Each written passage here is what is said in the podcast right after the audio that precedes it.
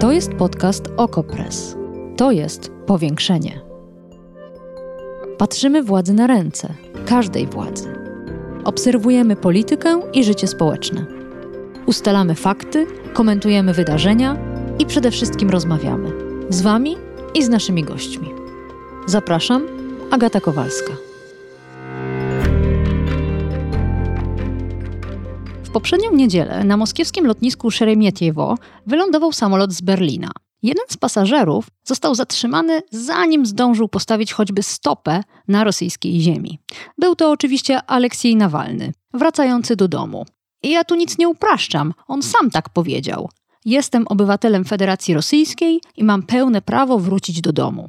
Jak Państwo oczywiście wiedzą, Nawalny cudem uniknął śmierci, bo latem zeszłego roku rosyjskie służby specjalne próbowały otruć go chemicznym środkiem bojowym Nowichok. Podejrzewam, że nie tylko mnie nasuwa się pytanie, dlaczego on wrócił? Czy kompletnie oszalał? Czy myśli, że jest nieśmiertelny? Po co się tak naraża?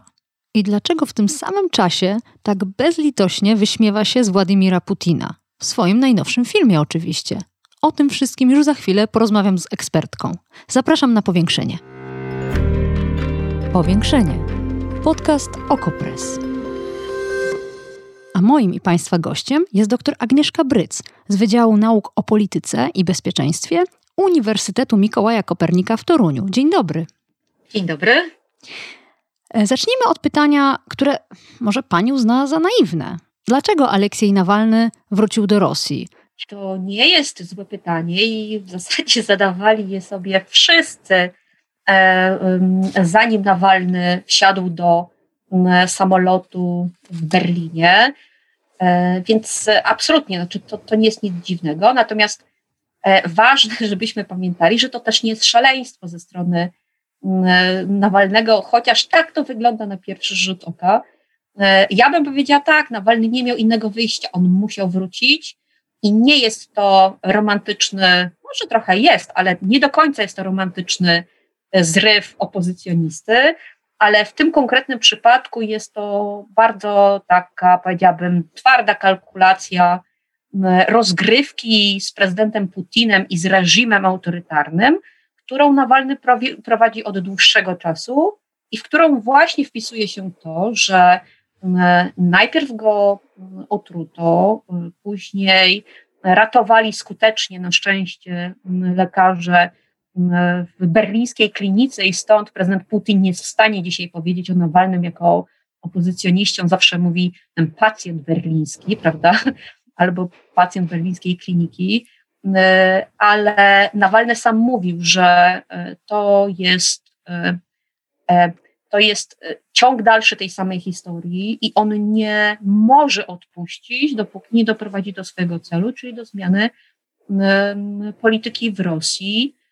A oprócz tego, nie dość, że przeżył, to znaczy nie dał się e, wyeliminować, to jeszcze skutecznie od lat rzuca wyzwanie prezydentowi. Co więcej, on teraz stał się twarzą opozycji rosyjskiej i stał się niekwestionowanym przywódcą. Jego Ale po prostu co pani, można zamieść pod Co pani ma na myśli mówiąc, że stał się najskuteczniejszy? Jak pani mierzy tę skuteczność? Ach, e, w przypadku Nawalnego sytuacja jest, znaczy jego ocena jest um, dosyć trudna, ale my mamy pewne wskaźniki i na te dwa wskaźniki patrzy prezydent Putin i to go naprawdę w znacznym stopniu niepokoi. W 2013 roku, wtedy kiedy mm, Nawalny starał się zostać merem Moskwy, on wtedy jego rozpoznawalność e, sięgała 6%.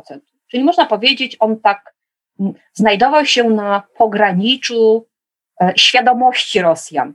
To był rok 2013. Natomiast dzisiejsze badania, zwłaszcza z końca ubiegłego roku, Centrum Lewady, mówią o tym, że poparcie dla Nawalnego wynosi 20%.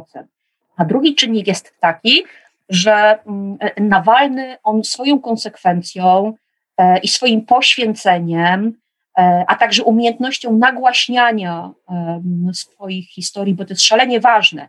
Jeżeli nie ma się dostępu do, do mediów rządowych, to trzeba szukać alternatywy i tą alternatywę znalazł e, Nawalny. I ta, ta druga kwestia, która bardzo męczy prezydenta Putina, to są nagłaśniane wszystkie sprawy korupcyjne państwa rosyjskiego, a konkretnie elit. Ja bym powiedziała, że siłą Nawalnego jest to, że on pokazuje prawdziwą twarz e, władzy i elit, które żerują na majątku państwa i w zasadzie jest tak, jak cytował w swoim filmie Nawalny, cytował Stoja, mówiąc, że to jest to grupa złodziei, która zawłaszczyła sobie państwo, zwerbowała służby, zwerbowała sędziów, żeby strzegli prawda, tej, tej najbogatszej e, kasty pasożytniczej, bo tak, bo tak Nawalny mówi. Więc to jest E, e, więc tym samym Nawalny uderza w takie tabu, o którym się zwykle w Rosji nie mówi, czyli o pri, prywatnym życiu. Mhm. Prywatnym czyli rozumiem zbieg tych dwóch y, okoliczności, czyli tak. rozpoznawalność Nawalnego, czy nawet E, popularność Nawalnego w połączeniu z jego działalnością opozycyjną, e, taką śledczą, e, łączy się w po prostu bardzo nieprzyjemną scenerię, na której Putin jest naświetlany i ośmieszany, o czym zaraz będziemy mówić. W dniu przylotu Nawalnego do Moskwy i oczywiście zaraz po jego aresztowaniu upubliczniono film dokumentalny autorstwa Aleksieja Nawalnego, z nim zresztą w roli głównej. E, dworiec dla Putina, historia samej Balszoj Wzjatki, czyli po polsku pałac dla Putina, historia największej łapówki. E, muszę powiedzieć, że dawno się tak nie śmiałam. E, a pani? Oj, ja, ponieważ tam wiele informacji oczywiście dla tych, którzy śledzą politykę rosyjską było znanych, więc mm -hmm. ja oczywiście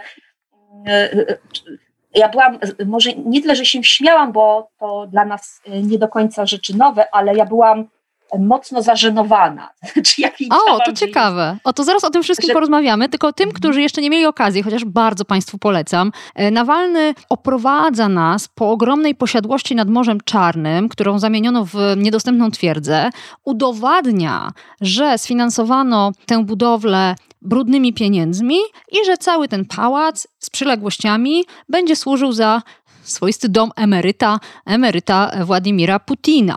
Czy to jest Pani zdaniem wiarygodny dokument? Tak, tak, to jest wiarygodny dokument, chociaż y, znaczna część Rosjan, zwłaszcza ta, która mm, podziela opinię e, władz, oni nie wierzą w ani z założenia, nie wierzą w ani jedno słowo Nawalnego i mówią, że mm, to po pierwsze jest kłamstwo, albo, prawda, to jest to drugie wytłumaczenie, albo władza może wszystko, więc w zasadzie dlaczego prezydent Putin, tak jak i każdy porządny przywódca i każdy porządny car w przyszłości, e, ma nie mieć swojego e, luksusowego pałacu, no bo przecież jakby nie było, władza jest powyżej społeczeństwa. Zastanawiałam się, co ten Nawalny próbuje tym filmem zrobić, bo jeśli chciał nas wszystkich zszokować, to być może w Europie ktoś powie, no nie, tak nie wolno. Ale czy w Rosji, czy ktokolwiek w Rosji oburzy się na przytaczane fakty? To, to nie jest tak, że film Nawalnego jest odkryciem dla Rosjan, przecież oni żyją w, w państwie, w którym wzjadka jest e, jednym z podstawowych w ogóle terminów w słowniku rosyjskim. Żeby w ogóle przetrwać w Rosji, trzeba korumpować i dać się korumpować, więc to jest system. Natomiast tu po raz pierwszy Nawalny zszokował widzów przede wszystkim rosyjskich tym, że to jest pierwszy film, który dotyczy wprost prywatnego majątku prezydenta Putina. Ale zastanawiam się wciąż jeszcze nad tym um, twardą treścią, tymi dokumentami. Czy rzeczywiście kogokolwiek zdziwi, że w autorytarnym reżimie opartym na oligarchicznym systemie e, biznesowo-politycznym e, główna osoba w państwie buduje sobie pałac za publiczne pieniądze z korupcji i, e, no i że zmienia je w twierdzę niedostępną. No, czy ktokolwiek się Co? zdziwi? No, nie zdziwi się samym faktem, bo y, to, to żadna tajemnica, natomiast to, czym może się zdziwić, to skalą. Jeżeli tak? popatrzymy, przecież tam nie, nie bez powodu Nawalny jak Państwo będą oglądali, to on tam bardzo często porównywał wartość mebli czy takich tak. przedmiotów do na przykład pensji czy emerytury przeciętnego obywatela Rosji. Tu chodziło o to, żeby pokazać y, Rosjanom, jaka jest skala i żeby pokazać, jakie jest oderwanie władzy między innymi prezydenta od, yy, prawda, od tych zwykłych problemów dnia codziennego. Bo na co dzień Putin nie, nie świeci pieniędzmi, prawda? On się nie popisuje nie. majątkiem, mhm. więc to tym bardziej jest, y, rozumiem, może być szokujące. No dobrze, no ale a propos tego śmiania się, to jest mhm. dokument śledczy, ale jednocześnie to jest dwugodzinne show Nawalnego, tak. który absolutnie bezlitośnie drwi z Putina. On mówi tam, Władimir Putin, on psychicznie niezdrow. Dokucza, śmieje się z Putina, pokazuje właśnie ze szczegółami wnętrza tej rezydencji, tak szalenie drogi, uchwyt na papier toaletowy i a, swoją drogą moim zdaniem ciut za mało miejsca poświęca temu, jak szalenie brzydkie są te wnętrza, ale to już na inną rozmowę. Prawda? Okropne. Ale jednocześnie zastanawiam się, czy to nie był główny cel tego dokumentu? Wyśmiać władzę, która wydaje się nie, nie, nieruszalna, nieporuszalna. Tak, no przecież to chodzi między innymi. Jeżeli mamy walczyć z władzą i ta władza zastrasza ludzi, a e, jeżeli do, jakby uważnie przyjrzymy się temu, czy przysłuchamy się temu, co Nawalny mówi na samym końcu, on ma takie przesłanie, nie bójmy się, e, ta wła- nas jest więcej, ta władza boi się nas i boi się mnie, pojedynczego opozycjonisty więc możemy dokonać zmiany. Więc ten cały zamysł z filmem e, uderza w Putina nie na zasadzie obnażenia tylko i wyłącznie jego majątku, ale on pokazuje śmieszność prezydenta. Prawda? To jest uderzenie, taką godność, e, bo nie ma nic gorszego dla autokraty, jak być poniżony. Tak. A pamiętajmy, znaczy to jest także bardzo ryzykowne dla samego Nawalnego, no bo Putin jest takim politykiem szalenie pamiętliwym. On będzie pamiętał Nawalnemu to do końca życia. I ja przez to właśnie ośmieszanie Putina w tym materiale e, obawiam się, że jego mogą naprawdę spotkać poważne konsekwencje i nie teraz, ale prawda, kiedy na przykład finalnie zostanie osadzony hmm. w więzieniu, no tam tak. może być naprawdę bez litości. Znaczy, ja rozumiem, że pani mówi o tym, że on być może ryzykuje w tym momencie życiem i, tak. i, i, bierze to na szale. E, no, rzeczywiście jest, jest e, śmieszno strasznie.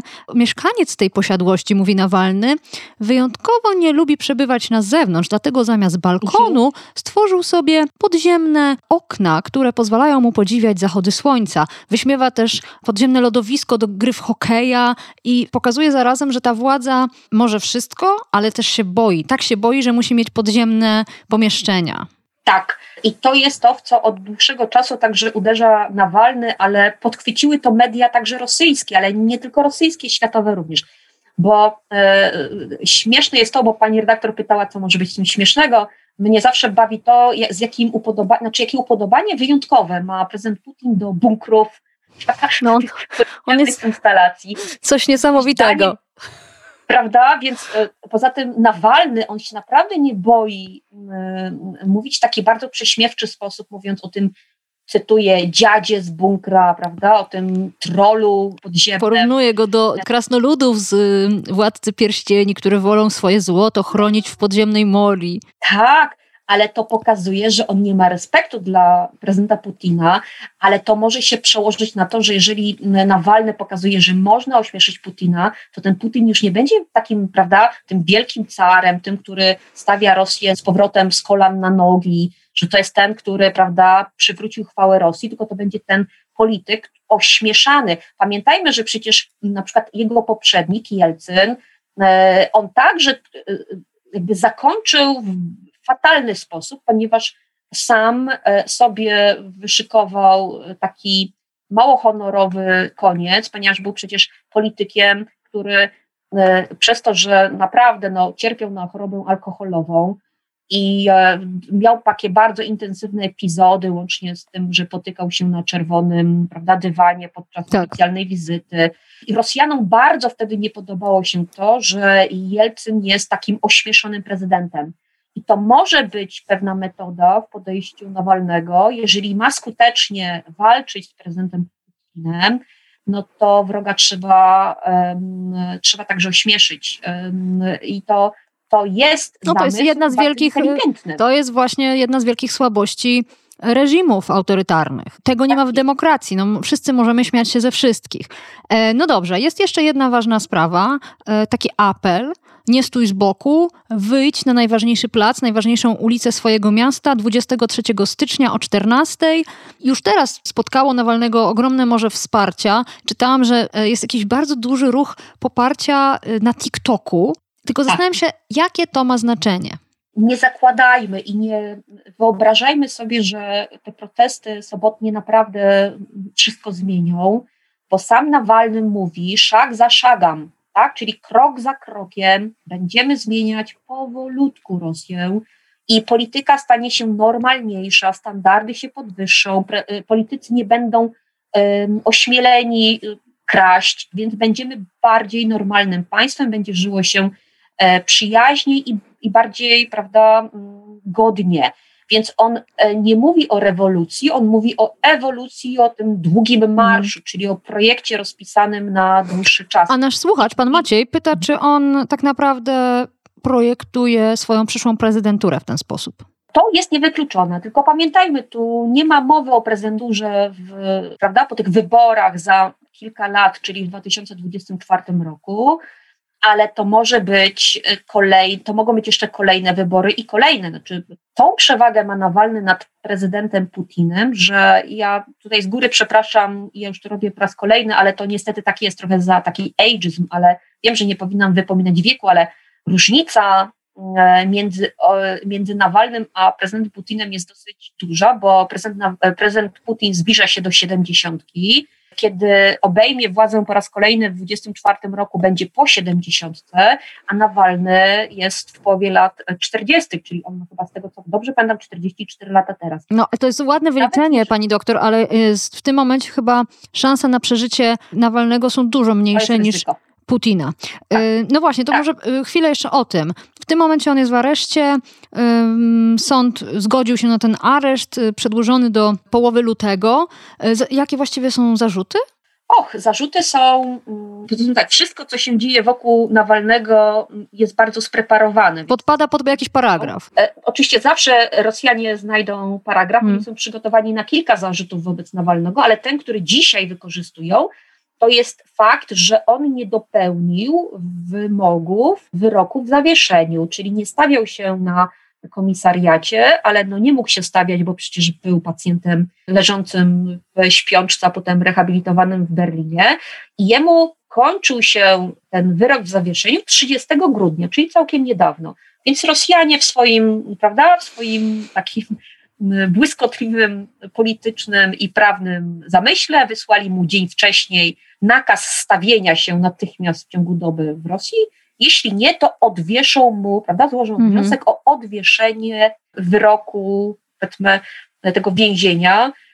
I tak też się stało, więc on wracając do Moskwy miał świadomość pełną tego, że to się skończy najprawdopodobniej odwieszeniem tej kary. Natomiast wszyscy byli zdziwieni, że zaczęło się, prawda, że sąd zdecydował jednak o mm, tymczasowym aresztowaniu, czyli o tym okresie przedprocesowym. A dlaczego zdziwieni? E, bo wszyscy oczekiwali, że on na dzień dobry dostanie, prawda, ten już taki poważny, kilkuletni wyrok i go w zasadzie przewiózł. A jak pani myśli, skąd ta, ta tymczasowość? E, a właśnie, bo to jest, to jest, a to jest dobre pytanie, ale to też pokazuje bardzo ważną sprawę. E, nie byłoby tymczasowości, gdyby prezydent Putin nie bał się tak dynamicznego rozwoju sytuacji na zewnątrz, czyli prawda, sprzeciwu społeczności międzynarodowej, żądania uwolnienia Nawalnego. Przecież wypowiedzieli się wszyscy, od polityków europejskich, przywódców europejskich. Czyli chce poczekać, aż e, sprawa przycichnie? Tak. Pooburzamy tak, się, poapelujemy i dwa tygodnie później już nikt nie będzie wspominał o siedzącym w więzieniu Nawalnym.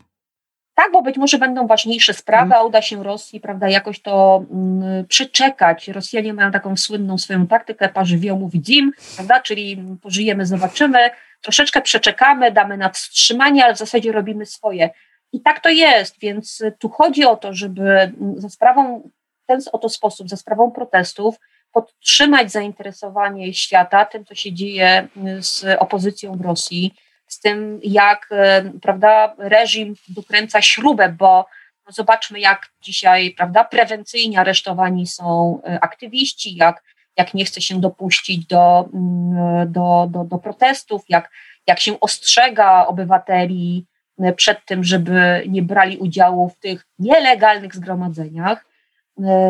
Więc można powiedzieć, że mm, to naprawdę jest rozpisane, ta walka opozycji Nawalnego z Putinem jest rozpisana tak. na. No wie, wiele z tych chwytów znamy. Wiele z tego tak. już e, z, tych, tak. z tych procesów e, znamy. No dobrze, to możemy tylko Państwa zaprosić do obejrzenia e, Pałacu dla Putina, dokumentu przygotowanego przez Aleksieja Nawalnego, zanim zdecydował się na powrót do Rosji. putinpalace.com mogą Państwo zajrzeć i oglądać. Są napisy po angielsku i jest oczywiście film po rosyjsku.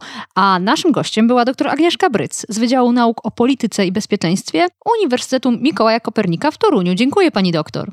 Dziękuję bardzo. Powiększenie. Podcast Okopres. Prowadzenie Agata Kowalska. Realizacja Maciej Żulczyk. Podcast znajdziesz na stronie Okopres i w Twojej ulubionej aplikacji do podcastów. Redakcja Okopres działa od 2016 roku. Jesteśmy obywatelskim narzędziem kontroli władzy, obecnej i każdej następnej. Chcesz wiedzieć więcej? Zajrzyj na Okopres.